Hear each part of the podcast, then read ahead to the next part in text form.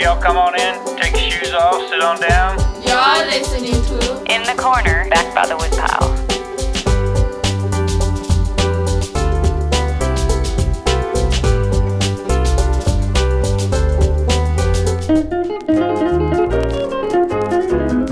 I'm Spun Counter Guy. Thanks for stopping by. Back on episodes 84 and 106, I interviewed members of the Southern Gospel group, the Collegiates, one of them being my dad. Everyone in the group seems to be quite a storyteller, so I decided to chat with yet another member, Jim Loving. We'll try not to cover ground that's already been tread by Ronnie and Dave, so if you get confused at times, just go back to those episodes to figure it all out. Oh, Jesus, hold my hand. I I need every hour. Do you remember when you first heard Southern Gospel music? Well, I actually heard it at uh, Richard Wilson's church. He went to Forest Hills, Pilgrim Holiness Church it was at that time.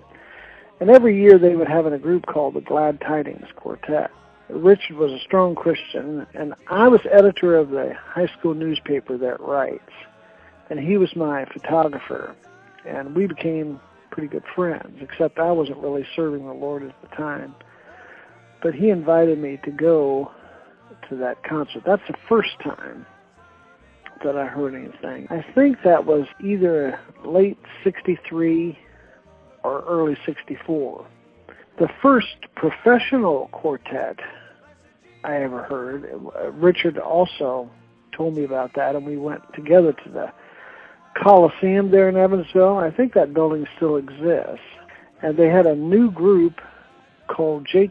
And the Imperials. Don't you want to go to heaven when you leave this world below? Don't you want to live in that city where there's happiness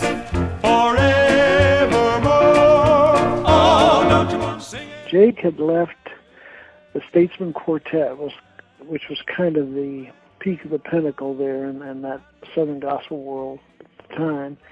But his idea was to put together kind of a state-of-the-art quartet, and he kind of picked and chose different people that he considered to be the creme de la creme, so to speak.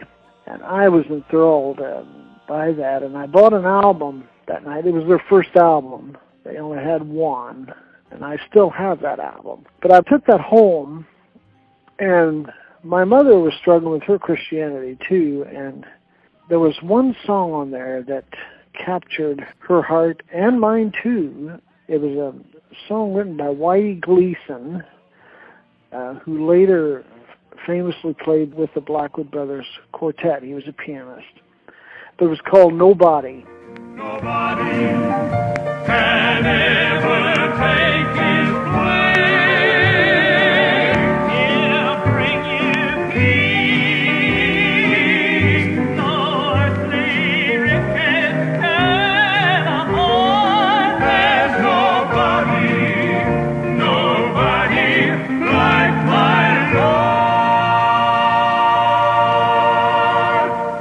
my mother nearly played that uh, ad nauseum on our stereo there at home. And so anyway, that's kind of the way it started.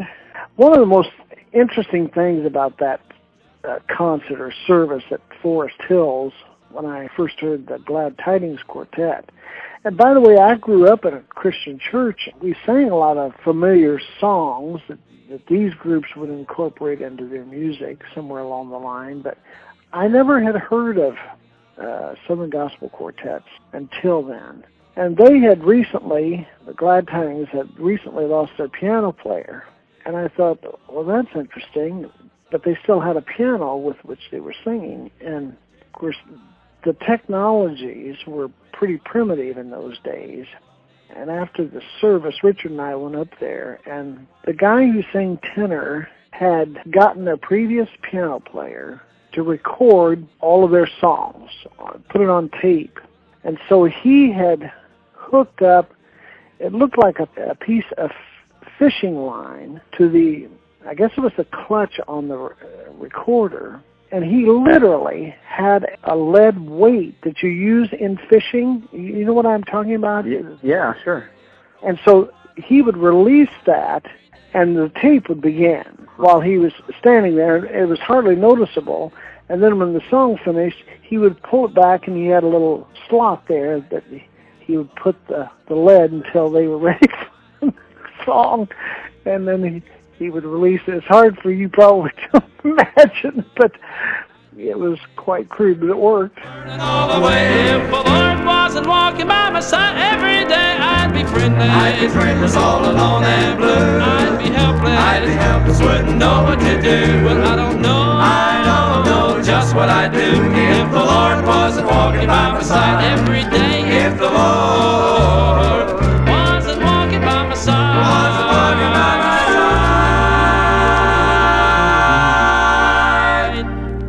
side. When did it enter your head to form your own group? I think it was that spring or summer that Alfred Case, uh, the pastor of Forest Hills, left. And he uh, wanted to see me and Richard one day, and he wanted to put together a quartet to sing at his tent meetings. He was going to go around different places and have tent meetings. He was quite an articulate speaker, and so uh, Richard said, "Sure, I'll try to put it together." So he just started calling around to different churches. He was the one who contacted your grandpa and found out about Dave. And he found out about Steve Camp from Clyde Dupin, who was pastoring, I think it was Trinity Wesleyan on the east side there of Evansville. And Steve Gerbig went to uh, North Park uh, Pilgrim Holiness Church. He got all of us together and we started playing different recordings of the Statesmen, the Blackwood Brothers, and all those groups, you know. And we sort of were bitten by the bug. Some of us more so than the others. Sure, sure. I think your dad was. He always had a sense of humor, and he was pretty whimsical uh, all the time about most things. And as he said, he was probably just along for the ride, but uh, he enjoyed it your dad is quite competent when it comes to singing harmonies. I don't know if you know that, but you know he hasn't given himself the credit that he deserves. I, I want to tell you this though: when we first started the group, we had to have a picture taken because the Glad Tidings Quartet had a picture taken, and all their information was on the back, etc. You know, when we went to the studio and had the picture taken, and your dad didn't smile on a single one of those proofs he was as straight, straight faced uh, as one could be, and we literally had a guy at Keller Crescent printing establishment there in Evansville drew a little smile on his face. I don't know if you've ever seen that photograph we have on those gray 60s suits with those fake velvet collars. I remember seeing that picture, and I thought my dad had lipstick on. So now that you tell me what you tell me, that makes better sense. Yeah, uh, because somebody had told us that Southern Gospel singing groups always need to be smiling in photographs because they're expected to be happy. and so we had a smile painted on your dad's photograph. I've never heard that. It's great.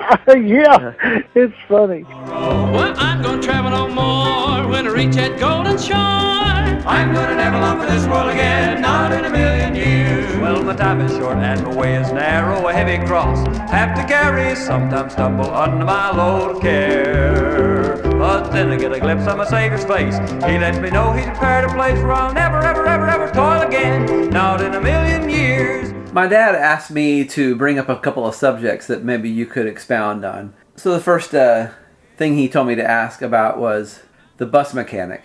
Uh, is it Bill Springer? It was Bill Springer. He became a great friend of ours. He allowed us to park our rig there. Bill was a tinkerer. He liked to tinker with things. And so that bus had an old Buick straight eight engine in it. It was a piece of junk when we bought it. And um, we had all kinds of trouble with that. He kept trying to keep the thing running. It broke down in Flora, Illinois one year and then towed and some guy supposedly fixed it over there and didn't do anything. But somehow Bill Springer found an old Buick straight eight engine and he reworked it. He was so proud of that and he put that engine in that that bus.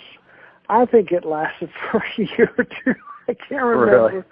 But now your dad on the road was the go-to guy for anything that went wrong. We were coming back from someplace in Kentucky. And Harold Ellis, a good friend of mine, was filling in, I believe, for Steve Gerbig or Steve Camp. I can't remember which one. But anyway, we were coming across the Henderson Bridge there over the Ohio River. The bus engine, the wiring caught on fire on top of the bridge in the middle. Well, your dad ran back, and he had sense enough to have a fire extinguisher on there, and he managed to put that fire out. Now you can imagine traffic is coming at high speed behind that, that bus. So Harold and I ran down that bridge, all that traffic coming at us, and waved them over. I can't remember if we had flares or not, but somehow your dad, with his electrical expertise, rewired that so that he was able to get it started, and we got it on home that bus was interesting because of your dad. He even had a an intercom on there. He put in an intercom that connected to the back of the bus where the where the bunks were. We were really big time. Till my Lord came into view. Till there was Jesus, wonderful Jesus. He came into my heart and made it over anew. Okay, my dad also asked me to ask about Richard steaming his hair.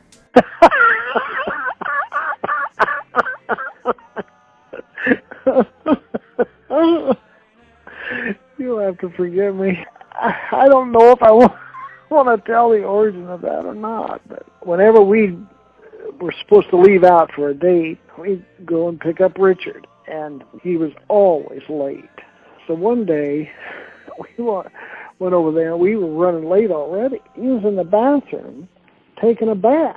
It seemed like hours. He knew we were there waiting, and so we were thoroughly agitated when he came out. We asked him what what he was doing in there in that bathtub all that time. He said I was steaming my hair. now what that means, I we I don't think we ever knew. We made a joke of it after that because anytime we'd go to get him, we'd have to say, you know, we got to make make sure we plan for Richard steaming his hair. I'll never forget that wonderful hour. I felt his power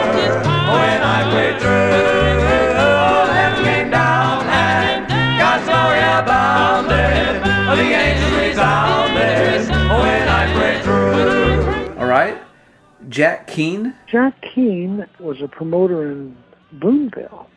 He scheduled us to sing over there with the with the Florida boys. Now you have to keep in mind this was the uh, heyday of a television program called the Gospel Singing Jubilee, and it was big. We would listen to it and watch it, you know. And the Florida boys were one of the main groups on that. We thought those guys were like the saints because we thought they were more like Billy Graham characters. Anyway, we were backstage with the baritone singer. I, I better not mention his name. He picks up a microphone and he says, "Testicles, testicles." Whoa. now, why didn't your dad tell you that rather than he wants to get me in trouble? Probably.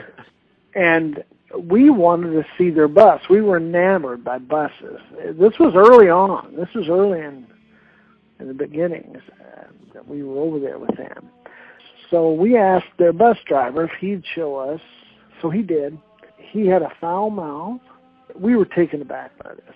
He took us down the aisle. It was one of those buses, the old Silverside style, that had a center aisle was a step down from the seats on both sides, and so you'd go in and there were quite a few seats in the front, and then in back of that they had bunks and closets for each bunk.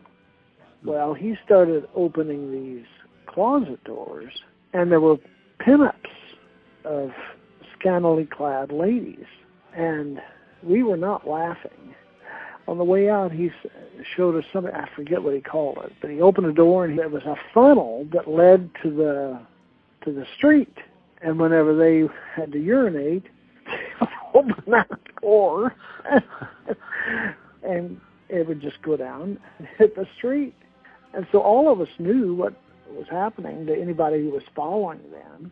I think that that experience changed our ministry. I, for one, came away from that thinking, well, if that's the way it is, I'm not so sure I want to do this. When I was around the music industry in Nashville, Tennessee, I remember there was a, a common pattern that was conveyed to me that uh, people who tried to make it in Los Angeles in the pop or rock world, if they failed, they would move to Nashville thinking they could get into country music. Well, if that didn't work out, they thought, well, I can get in the Christian music industry because it's the bar is lower and it's they're a lot more forgiving, so to speak. So often, a lot of people are getting into it who don't have the convictions. Was that the same in Southern Gospel? Do you think? Oh yeah, it was much more prevalent in those days and before. I mean, these groups, uh, which didn't pay a whole lot, they were just looking for anybody who could sing. Mm-hmm. Um, and their personal lives did not line up with the messages. It had a pretty rough reputation, as we found out eventually. But there were two groups who really started changing that in the uh, mid 60s and then on into the 70s. And it continues until now, I think. Mm-hmm. And that was the Happy Goodman family and the Bill Gaither Trio. They were the real deal. And Evie Carlson was a British lady who was a fine Christian person, very popular and contemporary in CCM in those days. The Goodmans and some of them started putting pressure on these other groups to lead lives that lined up with what they were singing about. But still, it steered us in our full-time endeavors more to a church ministry than a concert ministry. Most of our work was done in churches. One thing I've learned that almost in any industry or anything where there's a bit of spotlight on it, you name it, uh, there are groupies or hanger honors. Do you feel like in the churches, though I'm sure it still existed, was it to a lesser extent than in the concert halls? Well, possibly, but there was some of that going on even in the church settings. But one just has to decide what he or she is going to be, and that's all there is to it. I mean, especially when we went full time, I felt that we had some people kind of hanging on, but that just wasn't who we were. Our models were the Couriers from Harrisburg, Pennsylvania. They were one of the uh, early groups on the Gospel Singing Jubilee, and, and for most of us in the group, I liked the Goodmans, but all of us loved the Couriers because they did stuff that was actually difficult to do right. and not the same old stuff. I'm living my faith and feel no alarm.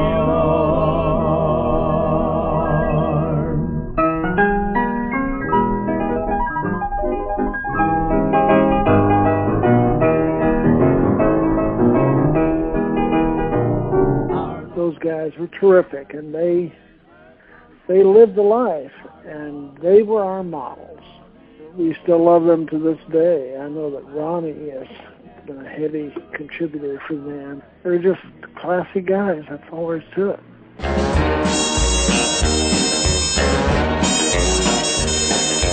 Just been the Battle of Jericho, Jericho, Jericho. Just been the Battle of Jericho, and the walls come tumbling down. Can you explain how the collegiates eventually became the Good Time Singers? Well, your dad and Steve Gerbig left about the same time. Well, your dad, I think, went into the service.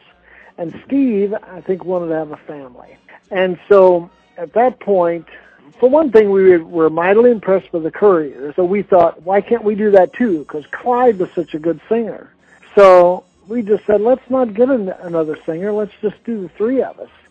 And so uh, Ronnie and Clyde and I began singing, and we couldn't keep that name because we weren't collegiate age anymore, and, and we didn't feel that that was at all commercial. And we thought and thought and thought. Uh, we actually changed the name of the group to the Times at first, which was silly too. Uh, then it eventually landed on the Good Times Singers, and Clyde Ronnie and I, in uh, 68 69, made two albums before we went on the road full time. Uh, those two albums were made, were the first of many at uh, Benson Sound in Oklahoma City. I had been disenchanted with Ray Harris for a long time, and somehow I got a hold of a recording of a family group from Illinois who had made this album at Benson Sound, and I loved the sound and the musicianship. When we had gone to Crusade, we just get a bunch of musicians in a room along with us. Everybody would just do his or her own thing, and everybody was playing over each other and there was really no thought given to fills in the right spots and so forth. And so sometimes it just sounded like a mess. But Benson uh, had been with the Imperials. He had gotten a lot of training experience in, while he lived in Nashville. So that was a decision that I never regretted. What a hallelujah morning when the last trump of God shall sound. I'll have a new body. Praise the Lord, I'll have a new life. He had some top-notch musicians there, and they got better as the years went by. He, for one thing, he didn't let Clyde play on the sessions. He played the piano and always directed those sessions, and he's a genius and still is. Do you think that that hurt Clyde's feelings? At first, he didn't know how to take it, but he understood. Once we got there and got into the session and we saw his expertise, then uh, we didn't have any trouble after that. We were doing two track then in 68. But at least he was able to get all the musicians on one track and us on the other track. Then the second album we made there was, and then it was four track. That was even better. In fact, one of the songs on there we stacked four times. It was a big sound. Thereafter, all of our recordings, well, with the exception of a couple we made in Nashville, which were entirely forgettable, all of the rest of them were at least 16 tracks, and then it went up from there. I wanna go home Dad demands my tattered soul. Getting ready today. Getting ready today. Moving out tomorrow. Gonna say goodbye Gonna say so to earthly sorrow. The third album was actually recorded at the Goodman Studio in Madisonville. It's called I'll Have a New Life. Now, the Goodman family owned that studio, but were they involved at all? Oh yeah, yeah, they were in there. They had a they had hired an engineer. They brought in uh, wonderful musicians for that. They had Eddie Crook was on piano and Ricky Caps. They brought him in from Nashville and two or three other Nashville pickers that they knew. I've been on the mountain, I've seen the other side. I've been on the mountain and my soul is satisfied. I've had my hard trials, my valleys dark and drear. But I've been on the mountains, things look oh so different there. When did you all start writing your own material?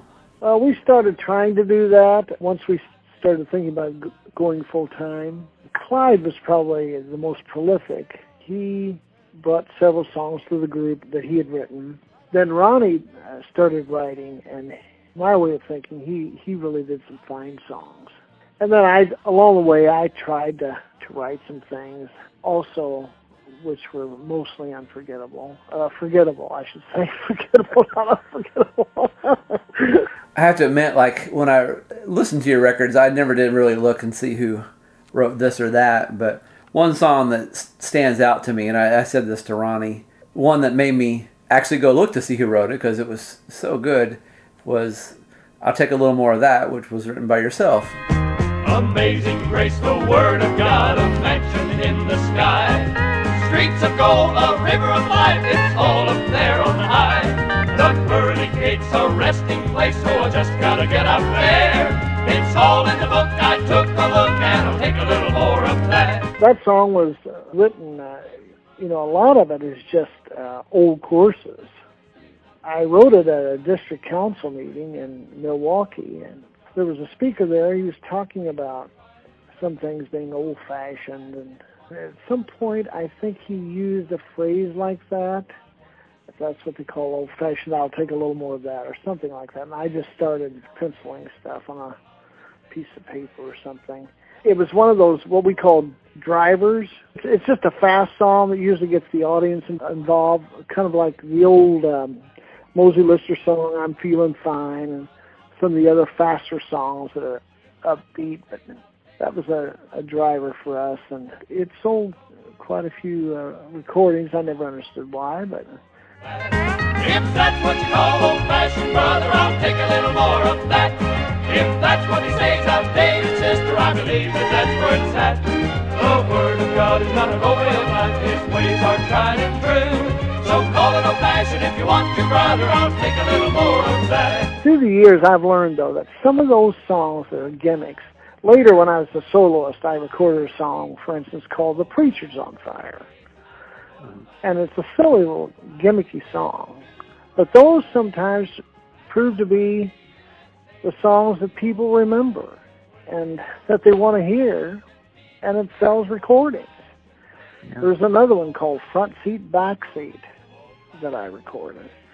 And it irritated me a little bit that they would remember some of the songs with the richer lyrics, you know, mm-hmm. but that's just the way it is. And I figured, well, if it gets them to buy the record and they listen to other messages, and but that wasn't always the case. And sometimes once people listen through to those things, they'll they'll pick out songs that really do truly minister to them rather than just tickling their fancies. And two, I told myself, people need to laugh. Christians need to enjoy themselves. There's enough heartache and sorrow in the world, so I justified it that way too.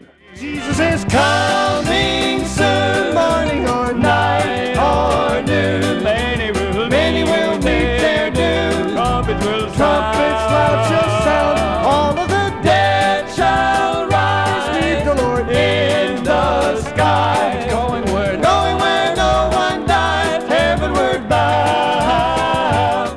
the songs that you've written, which one are you the most proudest of?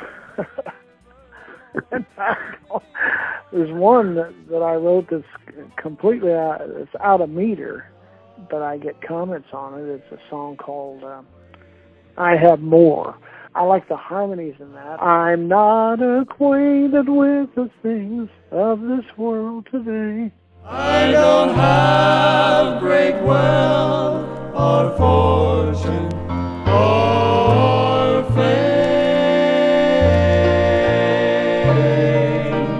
When I talked to Ronnie, he said that uh, there came a time where he had to leave for family reasons, and I think Clyde left also at some point. And again, according to Ronnie, uh, that's when the group became even more successful. Is that how you remember it? Well, that in some respects that's true. Ronnie was the first one to to step out. The first two years were really difficult financially I had done my best as far as promotion is concerned. In fact, to get the group off the ground, we didn't have email, any of the social stuff, you know, back in the 60s. You know that. Right. Uh, the only way you could get any kind of attention was by mailing stuff to people or running ads in newspapers or what have you. So we did a mass mailing, and I had the bright idea of getting a a little sack, almost like a popcorn sack. We addressed that to thousands of churches in the Midwest, particularly the Midwest and East.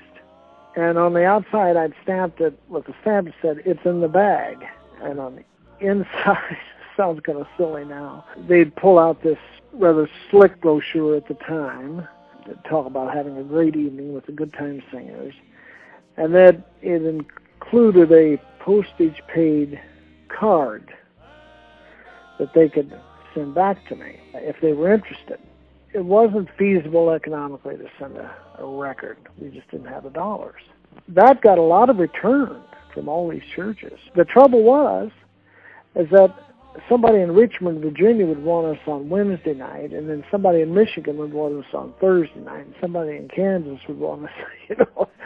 So there was there was no cohesiveness. So we were running all over the country just trying to keep the wolves away from the door. We were sort of still in that, but I had learned something along the way. We managed to get into a a district council where there were a lot of preachers. They let us sing for that, and I literally had people lined up down the hall to schedule the group. This was in Wisconsin, and they were all in the same state. So I was born at night, but not last night, and so uh, the bulb went off, and I got this district superintendent. I said, "Would you be willing to recommend this to other districts?" So he did, and the same thing happened there. And we'd go and sing for free to these councils and getaways and various conferences and camp meetings because we would sell a lot of recordings and get all of those bookings, and I could keep them in different states. So one year we we did about 60 dates in Wisconsin and northern Michigan alone, which is a lot. That started adding up, and that had started to pile on about the time that Ronnie and Clyde stepped out. So that when Dan and Greg came on, I mean, we hit the road running and we didn't look back. In fact, we reached the point that we became too busy, really, for our own good. Uh, we were out Wow. 250 days a year. So we kind of, I think, kind of burned out a little bit. That can happen so easily. And you don't realize what you have until it's gone, Tim. Sure. And Ronnie realizes that. And I, I mean, for me, it was when that second group left the road, it was like a death in the family because I had poured all of my life into that music group. That's when I went on the road as a soloist. But um, we never missed a paycheck with that second group, and we made, you know, it was, wasn't a lot of money, but fairly decent money for that time. I'm going home to be with Jesus, yes I am. I'll never look back to this world anymore. I'll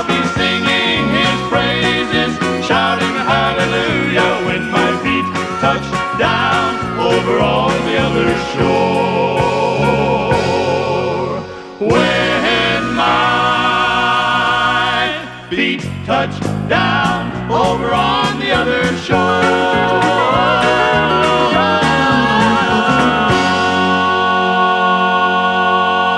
I moved to, to Minnesota, to the Twin Cities, in 1984 and took a position there. I finally finished my doctorate in 1993. From 77 until uh, 93, I was a soloist. I did traveling all over the country using all of those contacts that I had with the group. And I was teaching school, and we'd, we'd have the summers off in Charlotte, and I would go all over the country. But I finally finished my doctorate in 1993, and I had told her that I wanted to put another singing group together. So I put a trio together while I was in Minneapolis, St. Paul, in 93, and that lasted for about, uh, oh, 10, 11 years.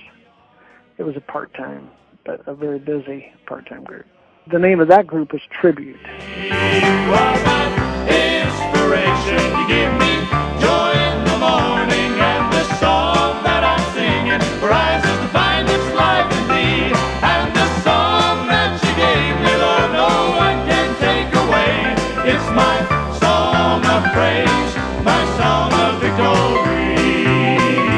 You think of any moments that made all your trouble and your effort worth it all? I remember there was this church in Overland Park, Kansas, where we would go and hold revivals. We had two or three of them there.